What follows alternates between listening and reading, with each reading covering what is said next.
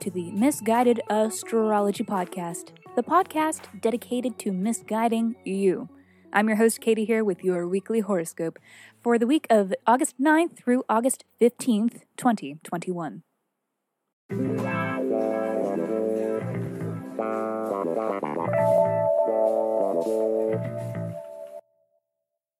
Welcome back to the podcast where I do not know you. But it might seem like I do because I am sharing musings that are based on the sun and the moon and the planets and shit. Every week, I do a little sky spying and then report back so that you can know what the fuck is going on around here. The astrology is sound, but my guidance may not be. Before we get into it, we had one more new review last week. Thank you so much. You are supporting this podcast more than you know because reviewing and sharing are the best ways to help this self produced podcast, and it definitely does not go unappreciated. Here is my reminder and humble request to you all listeners that if you write us a review on whatever app you stream your pods from, or if you shout us out on social media, please reach out and let me know and kindly provide your birth dates, birth date time, and location so that I can send you a 24 page, in depth birth chart report. Just email me at misguidedastrology at gmail.com. The full length episodes where we answer listener questions by reading their birth chart are back. A new episode is going to be out this Thursday, and we are always taking new submissions for these episodes. So, if you aren't afraid of receiving a little misguidance, please write in and be sure to include your birth details and a question that is unique to you that you are hoping that the sky can help answer. And now, the moment we've all been waiting for the astrology for this week. Um, starting off, Venus faces off with Neptune to see which is more deranged. Then, mutably charged planets Mercury and Jupiter face off to see which is more chaotic. And then Venus didn't have enough drama with Neptune and decides to get weird with Pluto too. It's some cryptic shit, but we'll get to the bottom of it. This is your weekly horoscope.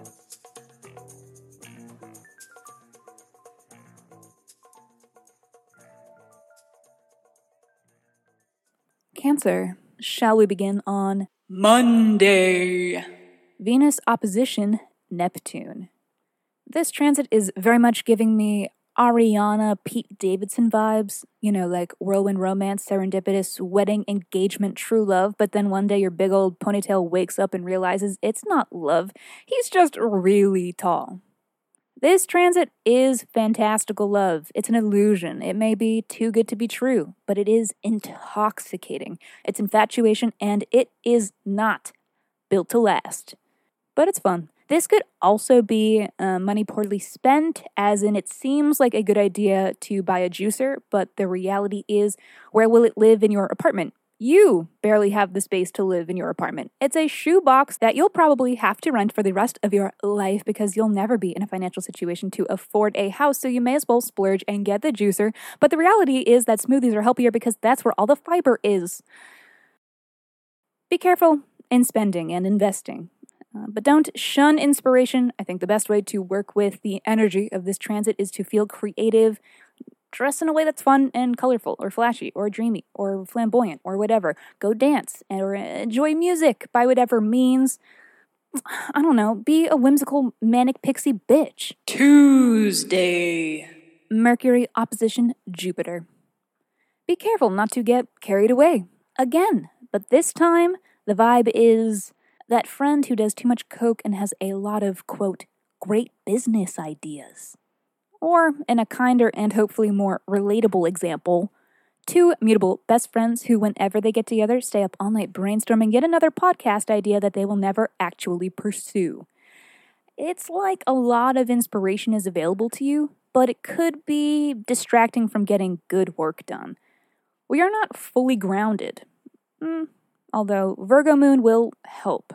Actually, channeling some Virgo into this and Monday's transits could make for something logistically and tangibly sound. though it doesn't help the sense of mutable chaos that is a Mercury and Jupiter transit. Just be cautioned that exaggerations can lead to trouble. Tall tales and theatrics will not serve you.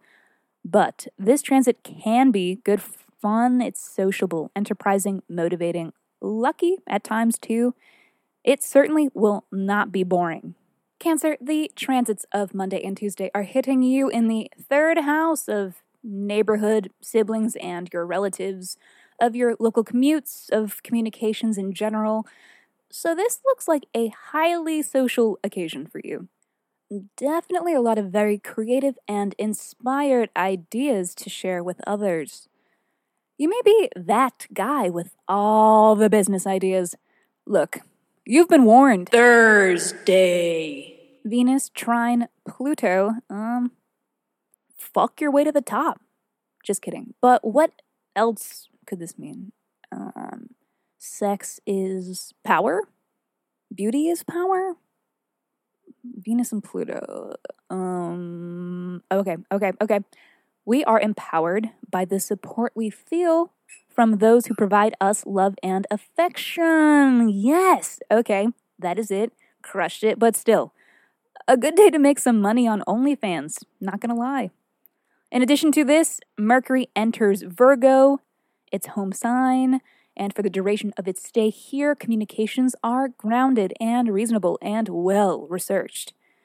Um, and as for how this affects our today, no matter what your physical needs are, cough, cough, Venus, trine, Pluto, never forget, use your words. Cancer, this will be hitting you in the fourth house of literal house, home, dwelling, childhood processing, your private life.